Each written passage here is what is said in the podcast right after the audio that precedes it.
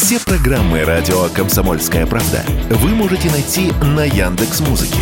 Ищите раздел вашей любимой передачи и подписывайтесь, чтобы не пропустить новый выпуск. Радио КП на Яндекс Музыке. Это удобно, просто и всегда интересно.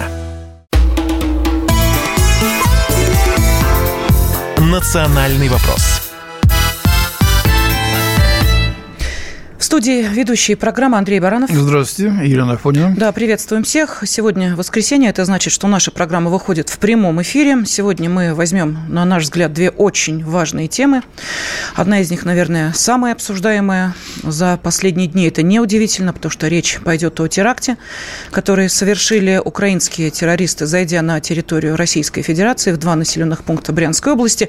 Ну, а чуть позже мы поговорим о том, что очень странные дела происходят в некоторых вузах наших отечественных и о педагогах странных этих вузов поговорим, и о странной дружбе, которую там устраивают. Но это во второй части эфира. И вот э, сегодня продолжают поступать сообщения от официальных властей, в частности, губернатор Брянской области заявил, что продолжается устранение последствий теракта на территории Климовского района. Семьи погибших и пострадавших получат денежные выплаты. Погибли двое мирных жителей, был ранен один мужчина и десятилетний мальчик Федор, который стал уже настоящим героем, но не нужно забывать и о водителе, который э, заслонил собой девочку, которая находилась в той же машине, с которой Федор потом вместе с девчонками выбежал в лес, спасаясь от террористов. Не нужно забывать и э, мужчину в другом селе, который, э, видя как террористы ведут перед собой женщин и детей, выбежал на улицу, крича, что вы делаете. Э, дом был сожжен, впоследствии туда было брошено взрывное устройство. В общем, бесчинствовали. Вот теперь возникает вопрос. Нет, о том, э, как не допустить, что нужно делать, это мы поговорим чуть позже. А пока хочется понять, вот эти выруси, для них э, сейчас действительно другого определения быть не может. Ведь они все в прошлом или по-прежнему граждане России даже с паспортами Российской Федерации. Что должно произойти с этими вырусями, чтобы из националистов они каким-то чудовищным образом превратились в настоящих террористов. И вот здесь на помощь, мы надеемся, нам придет руководитель правозащитного центра Всемирного Русского Народного Собора Роман Силантьев. Роман Анатольевич, здравствуйте. Добрый вечер. Здравствуйте, Роман Анатольевич.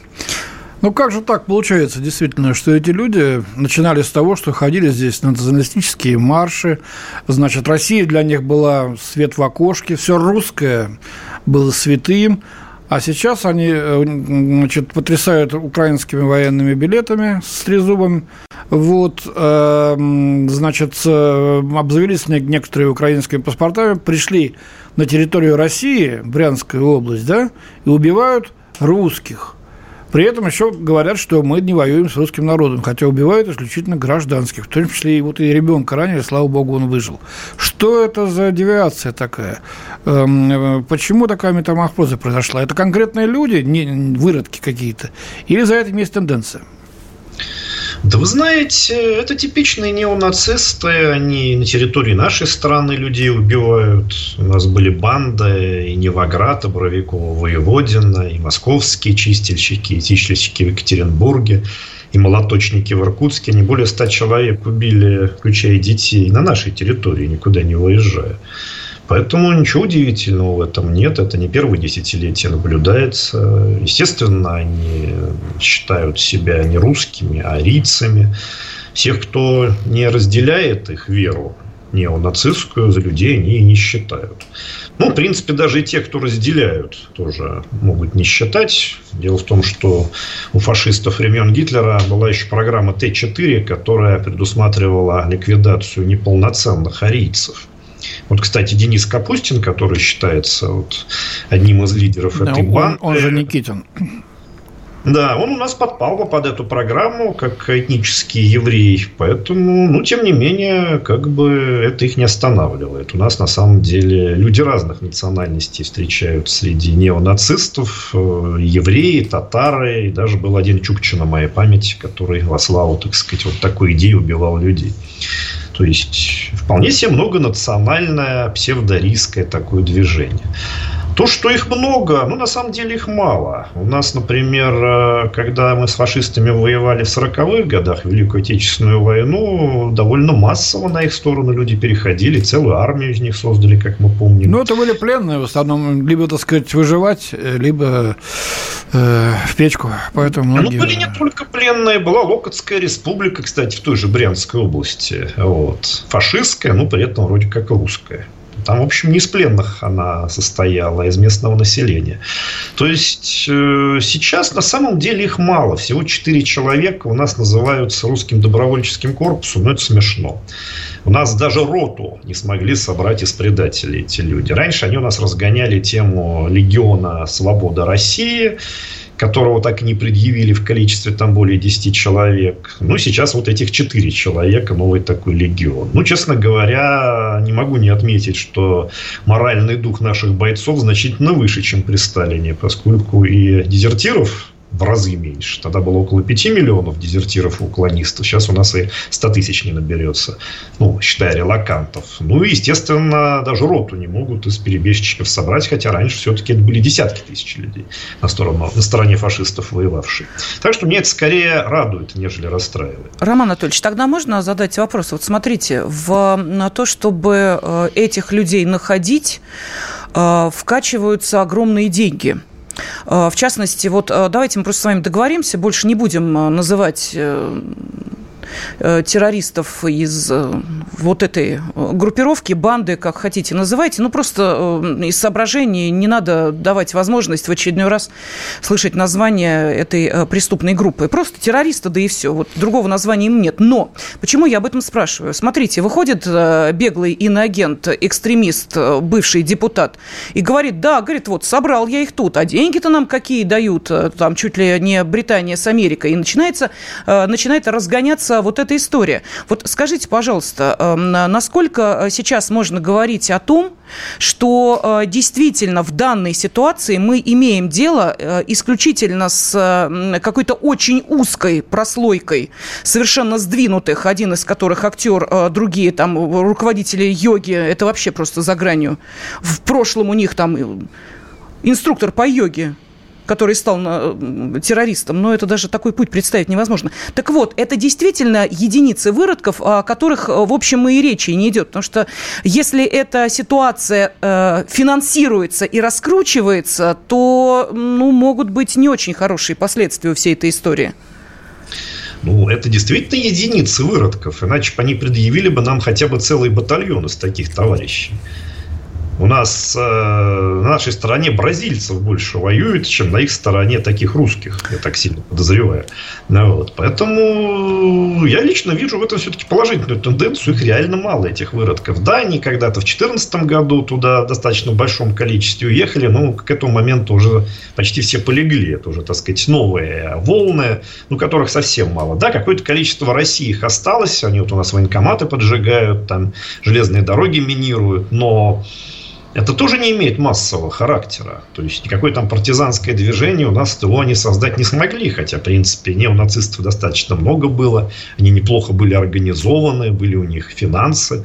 Но куда тут они все рассосались в итоге. Поэтому, в принципе, вот то, что они это делают, это действительно пиар-ход. То есть, э, нету реальных боевых подразделений из предателей. Но они же э, плюс к этому, э, значит, язычники, да, сектанты. Вот Насколько, да. На, насколько вообще это вот опасно и насколько распространено это увлечение язычеством, знаешь, возвращение к этим древним там рунам, я не знаю, чему-то еще, в пику христианству, отбрасывая, так сказать, ну, эм, ценности хри христианской церкви всех последних веков.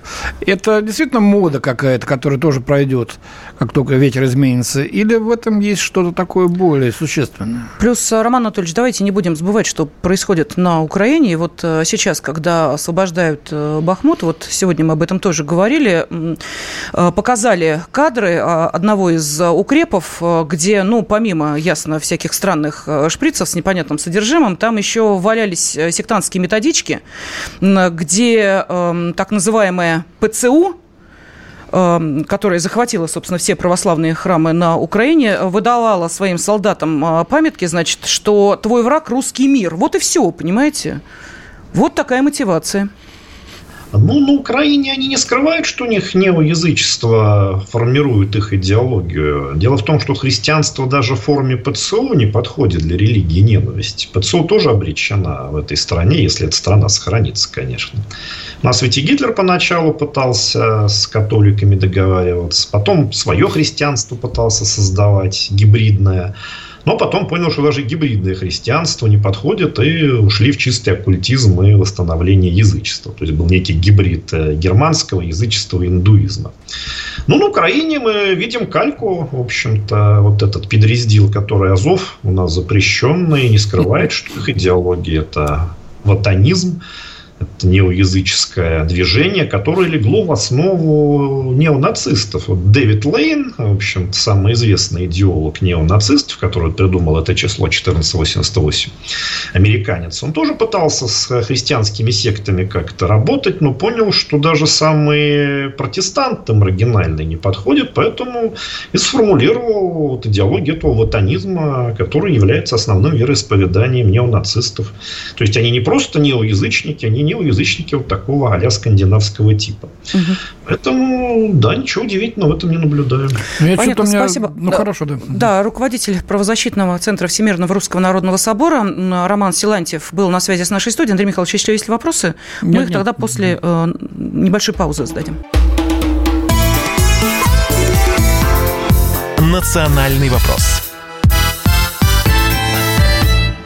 студии ведущий Андрей Баранов. И Елена Фонина. Да, и мы обсуждаем теракт, который произошел в э, Брянской области в четверг. Э, президент нашей страны именно так квалифицировал э, то, что произошло. Но сейчас, естественно, ведется следствие. На связи с нашей студией руководитель правозащитного центра Всемирного Русского Народного Собора, собора Роман Силантьев. Роман Анатольевич, еще один вопрос. Вот. Да, Роман Анатольевич, вот вы сказали о том, что существует вот эта вот религия, созданная искусственная в чем-то. Мне кажется, если взять Украину, да, собственно, и те тех из нас, из наших, так сказать, э, выродков, которые туда примкнули, не очень-то заморачиваются этими идеологемами какими-то, и, так сказать, для них внешняя форма э, и простой э, лозунг «убей русского» все затмевает. Мы же видим, что на Украине с малолетства детей учат, так сказать, проводить по горлу пальцем и говорить «резать русню».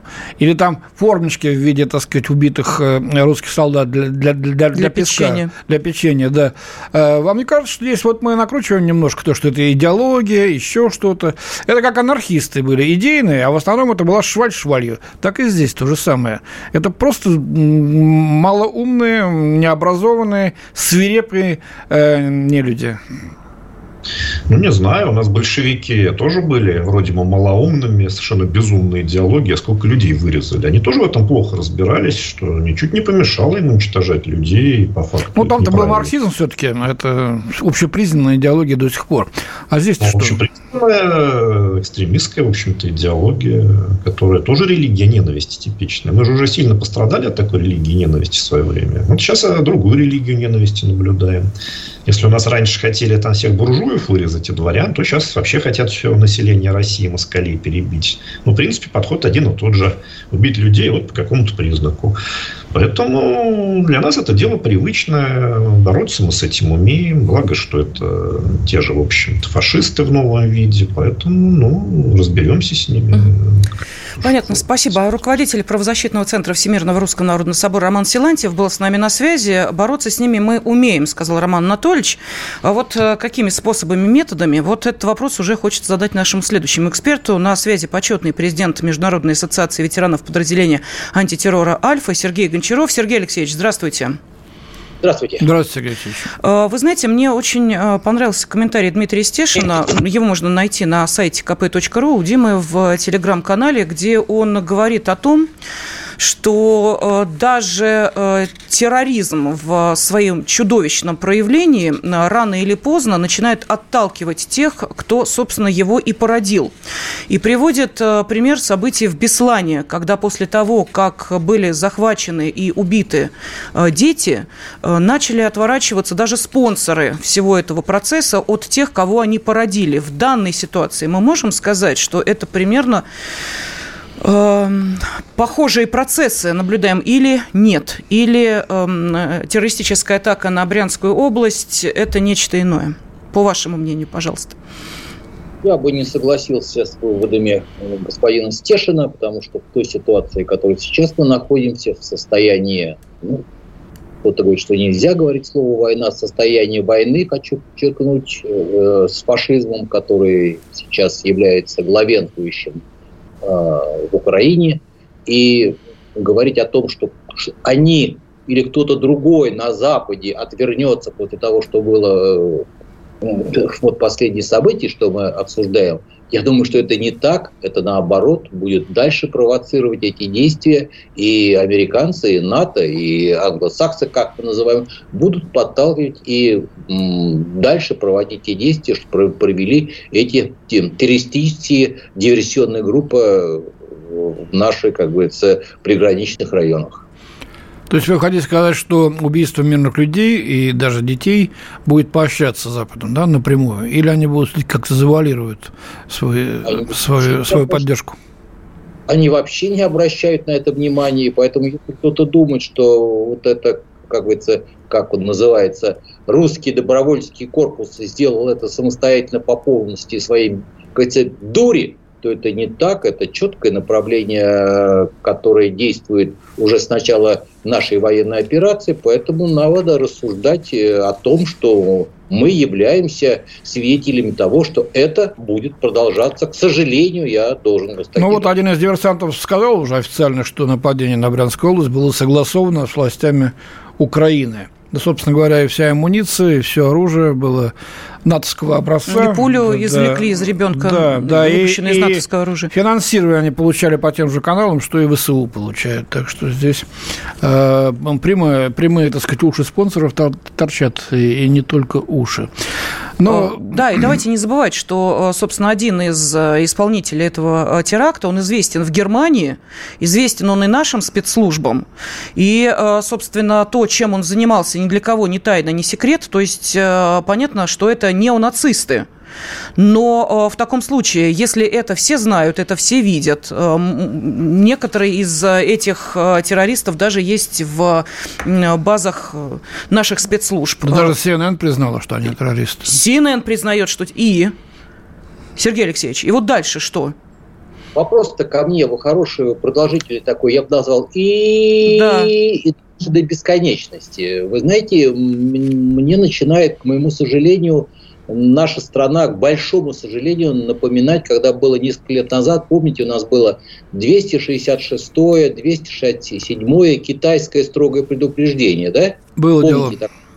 Да. И теперь как наш МИД отреагировал на то, что произошло в Брянске, помните, да? Или вы лучше меня даже понимаете, что, что очередное жестокое предупреждение, как оно там по, как говорится, дипломатическому языку, понимаю, но смысл вы мой поняли, так, да? А как надо бы, как, как бы вы считали нужным сделать?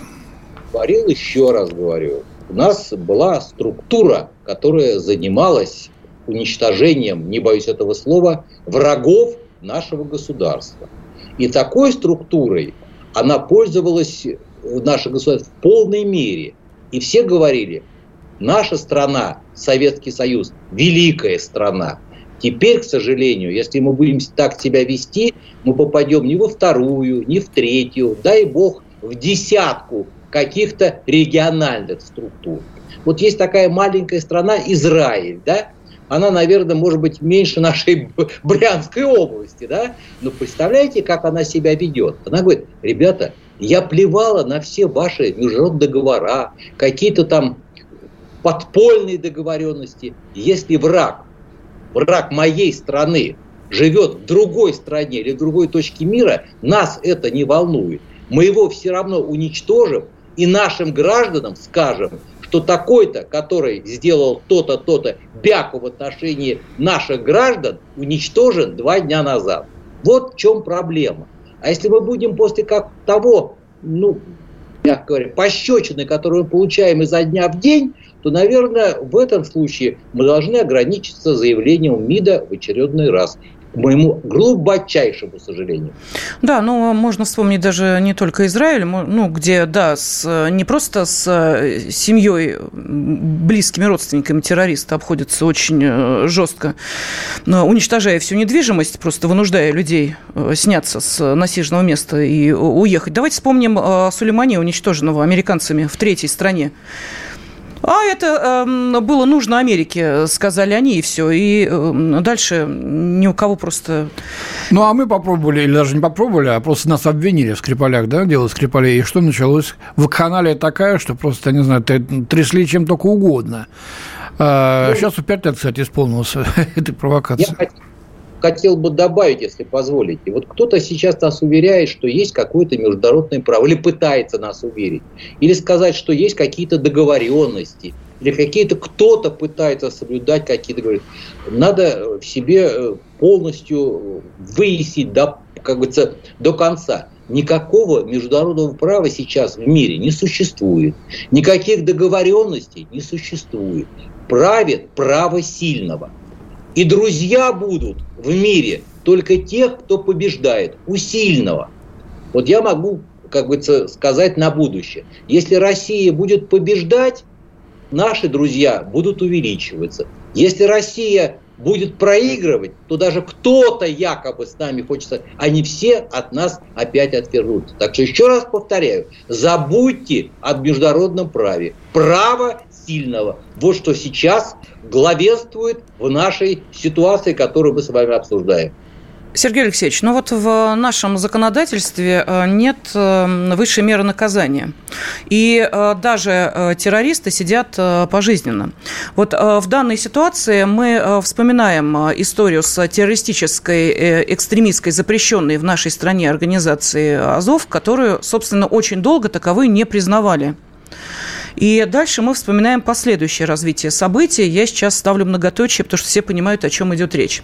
Вот в этой ситуации, когда речь идет о террористах, которые нападают, как в Мариуполе делал, э, делали террористы э, Азова, как в Брянской области делают террористы, нападая на мирных людей – Вопрос, может быть, в данной ситуации, вот как раз по законам того самого времени и нужно поступать, ликвидируя этих на месте, как вы считаете? Или э, суд и прочее, прочее? Я с вами полностью соглашусь. Я не хочу быть, э, как говорится, таким, как сказать, может быть, мягко, жестким человеком. Но в данной ситуации то, что мы сейчас имеем на фронте, и то, что в каком, как говорится, в каком положении находится наша страна, я бы все-таки вернулся за те преступления, что вы перечисляли, в первую очередь терроризм, измена родине и так далее, к смертной казни. Да, это будет временное отступление. Именно, как, как говорится, мы говорим, что на, именно на этот период, пока мы ведем... Спасибо. Вот это... Спасибо. Сергей Спасибо. Гончаров был на связи с нашей студией. «Национальный вопрос» студии ведущие программы Андрей Баранов. И Елена Афонина. Да, Андрей Михайлович, что пишут по э, предыдущей нашей теме? Э, ну, вот пишут из э, Чувашии. Нам, этим террористам, всем все равно, кого убивать, кого назначить врагом, того и убивают. Я не язычник, я православный, но не считаю правильным язычество разных народов превращать в какое-то зло э, для ваших слушателей. Не стоит смешивать язычество с сектантством. Мы не смешиваем язычество с сектантством, но когда язычество приобретает форму фашизма или неонацизма, становляясь фактически э, значит, э, этим самым сектантством, то э, с этим трудно будет поспорить. Эти продажные террористы, выродки, никакого отношения к заявленной ими национальной идее не имеют.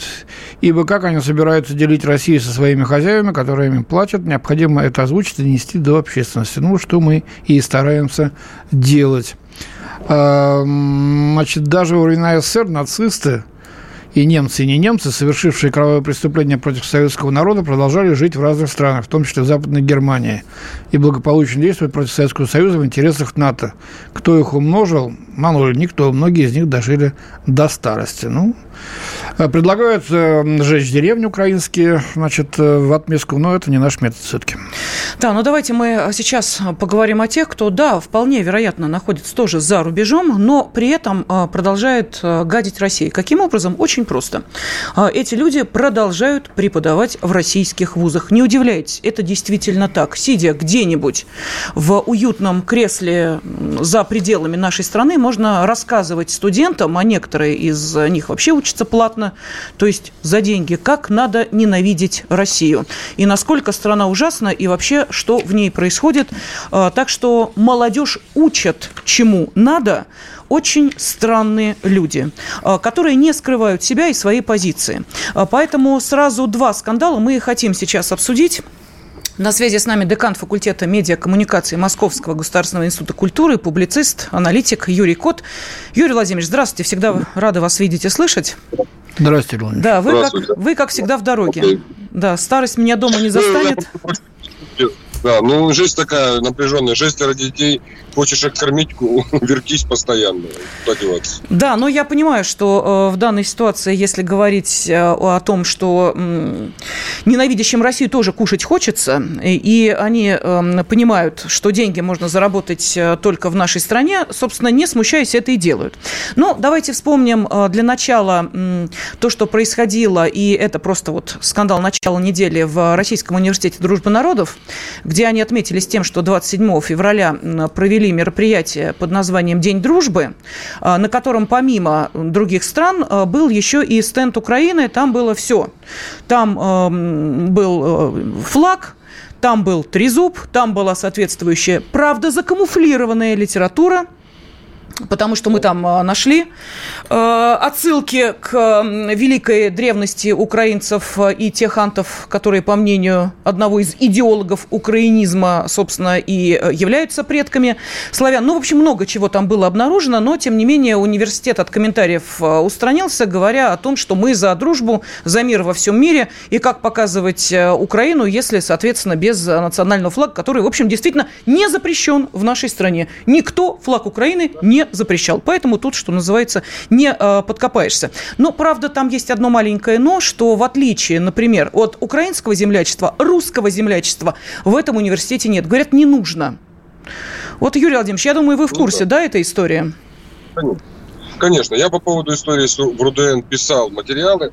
Ну, тут надо немножко все-таки подразобраться. Что касается самих студентов, которые все это дело организовали, очевидно, что те дети, которые являлись костяком и движем, движущей силой этого процесса, это дети воспитанные, ну сколько, какой это курс, первый, второй, третий? Ну, это дети, воспитанные в постмайданной украинской культуре, для, где ничего необычного в той литературе, о которой вы говорите, для них не было. Она была естественной для воспитанника украинской культуры, ну, прежде всего, живущего на Украине. Поэтому вполне могло быть, что они не осознавали, что они берут. Другое дело, что сами преподаватели, там, которые имели к этому отношение, а в любом случае я все-таки тоже там э, руковожу факультетом, я, конечно, не проректор, там проректор свой есть, Базавлюк, по-моему, зовут. Да-да-да. Но я понимаю, конечно, что вряд ли он прям все сам лично прошел, просмотрел, хотя должен, по, по должности должен это делать. Вот он мог и сам не разбираться в этих нюансах. А, все потому, что мы до сих пор, мы вот уже 9 лет как убивают русских на Украине, один год как идет освободительная операция, а мы все никак не можем определиться все-таки, кто же для нас украинцы и что является как бы характеристиками украинства. Мы все еще пребываем в плену иллюзий, что существует так называемые хорошие, шароварные, советские украинцы, да, которые любят нас, которые считаются нашим братским народом, что является в том числе губительным если так думать, это губительно для русского народа, потому что, во-первых, это вранье, это не соответствует действительности, потому что мы никакие не братские народы. Мы в лучшем случае один народ, русский, и то только те, кто считает себя русскими людьми. Тот же, кто называет себя титульным украинцем, это в любом случае русофоб, потому что любой титульный украинец – это минус русский человек. Это ментальная болезнь русского человека, который подцепил эту бациллу украинства, да, перестал себя олицетворять русским человеком, перестал себя осмысливать русским, да, и начал жить э, по, по правилам ну, украинства. Таких, таких ведь миллионы, Юрий Владимирович. Таких миллионы мы не можем. У меня, у меня к вам другой вопрос. Я вот есть в РОДН, оказывается, ну, вот, оказывается, есть земля. вот опять эта ситуация, я... о которой я говорю. В этом вся беда. Мы все время бежим от, этой, от этого вопроса, пытаемся спрятаться, а потом стоим и возмущаемся. Ай-яй-яй, как же они могли? Да вот так и могли, потому что мы внутри никак не... Вы меня, вот, да, да, да, как, все правильно. Вот вы мне что объясните, пожалуйста. Если есть земля, землячество в РУДН, это что, значит, сейчас там учатся украинские студенты, что ли? Да в этой ситуации? Да. Зачем Конечно. они там а учатся? А почему, а почему ну, наши не учатся в Киевском университете?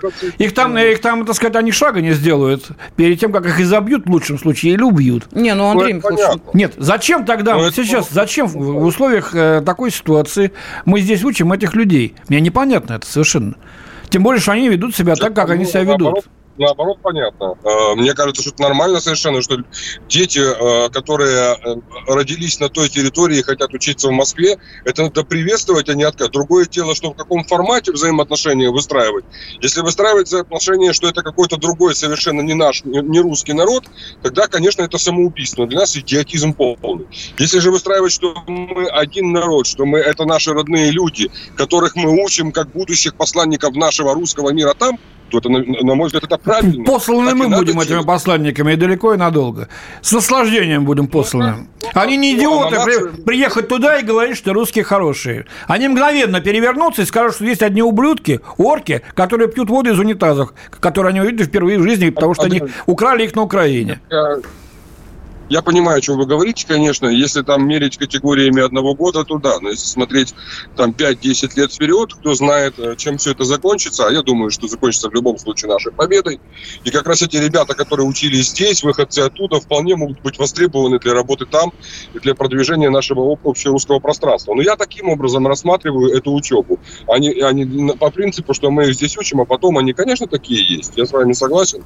Вот. Но мне кажется, надо смотреть немножко чуть-чуть дальше за горизонтчик, там один год Юрий Владимирович, да, ну, вот. продолжая тему Руден, вы знаете, вот что меня э, царапнуло вот на этом стенде, э, там были разложены такие нафталиновые открыточки с видами Киева, явно еще, по-моему, чуть ли не советского времени, судя по их потертости.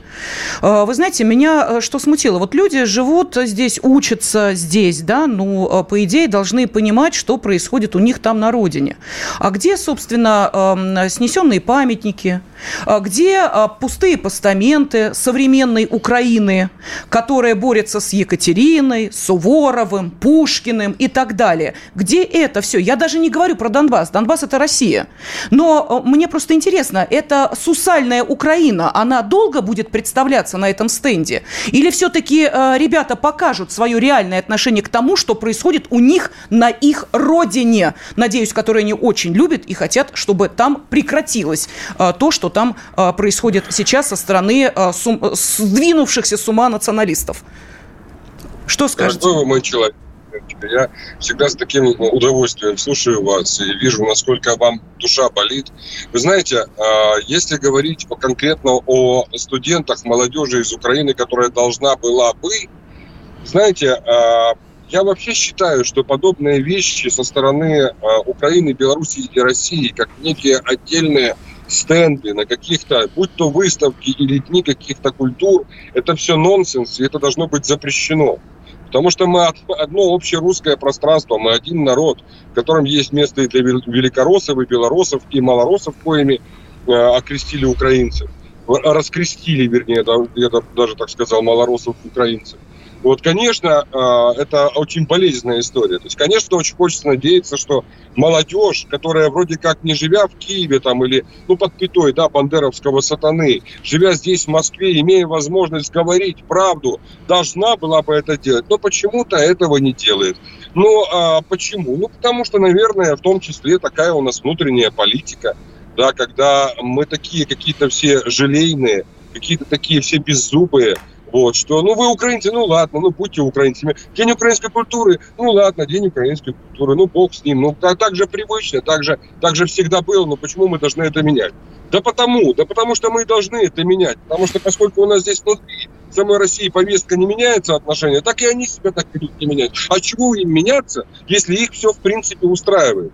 Ну зачем им меняться, если в принципе есть определенные квоты, кстати, в том числе образовательные квоты на обучение иностранных студентов, а украинцы считаются э, иностранными студентами. Ну это, тоже, это же тоже абсурд для человека, знающего историю, понимающего, что такое один, один общий русский народ, да, общий, вернее, с нами э, русский народ. Поэтому здесь э, говорить о том, почему они это не делают, ну, потому что, я не знаю, у нас, честно вам скажу... Юрий Владимирович, а мы сейчас с вами поговорим, почему они этого не делают, и вы абсолютно правы. Подписываясь под каждым вашим словом, продолжим через несколько минут.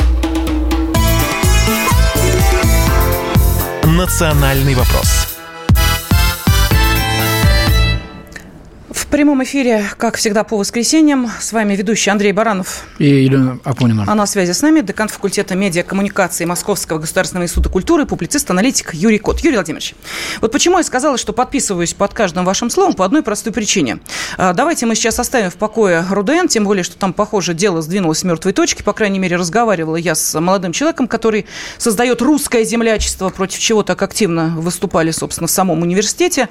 А, но, видимо, наверное, эту тему что-то мне подсказывает, можно уже оставить в прошлом. А вот э, по следам, что называется, событий в РУДН, э, в телеграм-каналах появилось просто такой, э, появился крик души от студента Московского международного университета. Вот там-то дела похуже будут. Поскольку, значит, да. А, да, вот что это за университет? Просто э, я зашла ну, на такой их... не слышал даже. Ну, тем не менее, зашла на их э, главную страницу. Знаете, как они себя позиционируют? Мы первый независимый университет в новейшей истории России, создание которого в 1991 году стало вызовом времени. Вот таким вызовом они остаются до сих пор. Потому что в чем, собственно, а, суть э, проблемы с молодым человеком? А, он подготовил э, доклад э, основываясь на, э, собственно, фильмах, расследованиях журналиста Андрея Медведева, небезызвестного многим, да, совершенно верно. За что, собственно, получил неуд. Поскольку объяснил ему педагог, что Андрей Медведев – это не журналист. А кто же этот педагог? А педагог этот Константин Мирошников. Он преподает курс введения в журналистику. И этот, собственно, Константин Мирошников известен своей работой на инагенте, сбежавшем, закрытом и прочее, прочее. Вот он не сбежал, остальные его коллеги уже за рубежом. Эх, Москвы. Вот по-прежнему, значит, преподает, да, рассказывает, э, что Андрей Медведев это не журналист, и э, продолжая этот, эту тему, можно сказать, что и все остальные, те, кто поддерживают специальную военную операцию, это тоже, в общем, не журналисты, а так пыль под ногтями, э, видимо, эхо Москвы. Идем дальше. Есть там и теория журналистики, и ведет ее некто Владимир Сухой. Этот вообще за границей находится. У него там вообще очень богатое прошлое. Так вот, он тоже, в общем, рассказывает о том, как прекрасна Америка и э, как не очень хороша Россия. И все это, заметьте, э, после э, определенного времени, которое прошло с начала спецоперации. Про театральные вузы я вообще молчу. Там просто особенно театроведческие факультеты, там э, педагога возьми, он тебе расскажет, как родину не любить. Вот и дальше, да. вот иш, вот вы улыбаетесь, вы знаете, вы понимаете, люди преподают. Да. Куют новую Россию, понимаете? Ну, я вам честно скажу, когда я пришел деканом в Московский государственный институт, мне пришлось немножко шашечкой помахать. Вот, и некоторых преподавателей просто убрать э, в нашем государственном институте. Один из них бывший, ну, бывший наш сотрудник, там, известный КВНщик Сережа, э, Писаренко, по-моему, фамилия, если не ошибаюсь, есть такой. Вот он таких либеральных взглядов был, парнишка, в свое время записывал видео на границе, говорит, там, э, с э, Прибалтикой о, о том, что он осуждает э, нашу СВО, нашу освободительную операцию. В принципе, он был таких либеральных взглядов. Ну и остается, он жив, слава тебе, Господи, здоров. Вот. Но я считаю, что такие преподаватели э, будут мы понимаем, чему учить наших детей, и, соответственно, я считаю, что в государственном вузе подобные субъекты не объектны. Вот. Поэтому надо, чтобы они э, занимались другими вещами, но никоим образом не допускать их к детям. Вообще наши дети, на мой взгляд, все еще в России э, очень не защищены от подобного рода э, агентов влияния, Вот. Э, к ним можно достучаться очень легко. Иностранные спецслужбы могут достукиваться через социальные сети, через YouTube в том числе, да, потому что все еще он не запрещен, через э, преподавателей, которые, ну, просто пруд, пруди этих преподавателей в высших, высших учебных заведениях, э, да и в школах, которые продолжают а, работать фактически, а, ну, а, выполнять задачи, как говорится, из центра, сами того порой даже не понимали. Вот. А эти два как раз конкретно парня, которых изобличил студент, это вообще очень интересная и показательная история. Вы же прекрасно понимаете, да, на что парнишка пошел.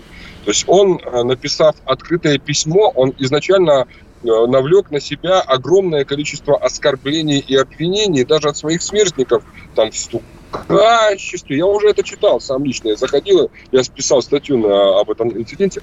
Вот, а, со стороны преподавателей, которые наверняка будут теперь на него смотреть с прищуром на уровне, чтобы он, чтобы он о них не рассказал и так далее. То есть мальчишка реально совершил геройский поступок.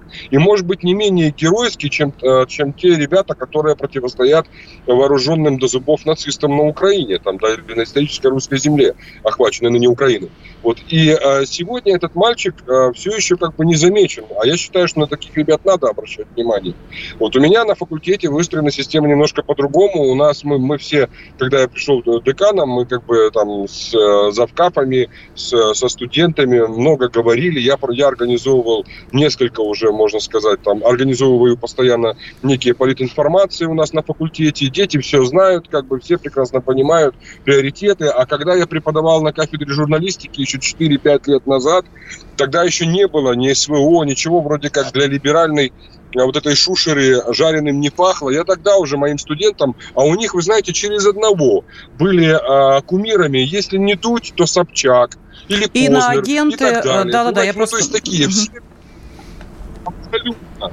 Тогда они еще не были признаны иноагентами. Я своим студентам всем говорил, ребята, поймите меня, Бога ради, вы видите меня, вы со мной разговариваете, я с вами. Вот услышьте меня, у, у либеральной журналистики в России нет будущего. Нет. А поскольку я вас учу в нашем институте профессии и хочу, чтобы вы все в этой профессии состоялись, поэтому все свои эти либеральные идейки завернули тихонько в фольгу и выбросили, чтобы я их больше не слышал и не видел. Вы себе представить не можете, сколько у нас было поножовщин. У меня была ситуация, когда а, одна группа собиралась выходить, которой я преподавал. Я не был у них куратором, и они у меня были на потоке, но я просто сам с ними связался, с ними провел достаточно серьезную беседу прямо в общей группе, в общем чате. Они меня там начали, начали на меня там что-то, ну, буреть, борзеть. Я как бы сказал, что, ребятушки, ну, это ваше, говорю, право. Вот. Но я, наверное, единственный преподаватель из всех, которые с вами занимаются, которому на, на вас, в принципе, не наплевать, который с вами связался и вас предупредил. Не творите, не, не творите глупости, не идите. Потому что если пойдете, будет беда. Я, ну, как ну, если бы я говорю, ну, и вам этого не сказал, я... Вы знаете, подействовал, никто не вышел. Угу. Никто из них не вышел, слава тебе, Господи. Правда, после этого мы с ними не общаемся. Я считаю, что как бы они поступили недостойно, э, оскорбив меня по факту. Вот в наш... Э, при всем... Э, но, но при всем этом как бы, что бы они там ни, говорили, я все-таки смог, а, как, ну, на мой взгляд, их тогда остановить. На сегодняшний день все они учатся, там есть некоторые, ну, такие, у которых совсем э, все плохо было с психикой, ну и бог с ними. А, а подавляющее большинство ребят учатся, и учатся неплохо, и у нас, в принципе, при всех раскладах у нас очень неплохо а, ведется такая, знаете, профилактическая работа. Юрий Владимирович, а что, с, да, да, простите, а, что мы а, делаем в таком случае вот с этими педагогами? Смотрите, у нас а, вылавливают а, каких-то там странного вида блогеров, понимаете, которые а, оскорбляют а, нашу армию, действия России и так далее. Административку они получают. А, вылавливают же их, вылавливают. Здесь мы говорим об открытом противостоянии России педагогам педагогов, преподавателей. И этого не видят, и это почему-то никого не интересует. А ведь они также открыто в социальных сетях и в переписке со студентами об этом говорят. И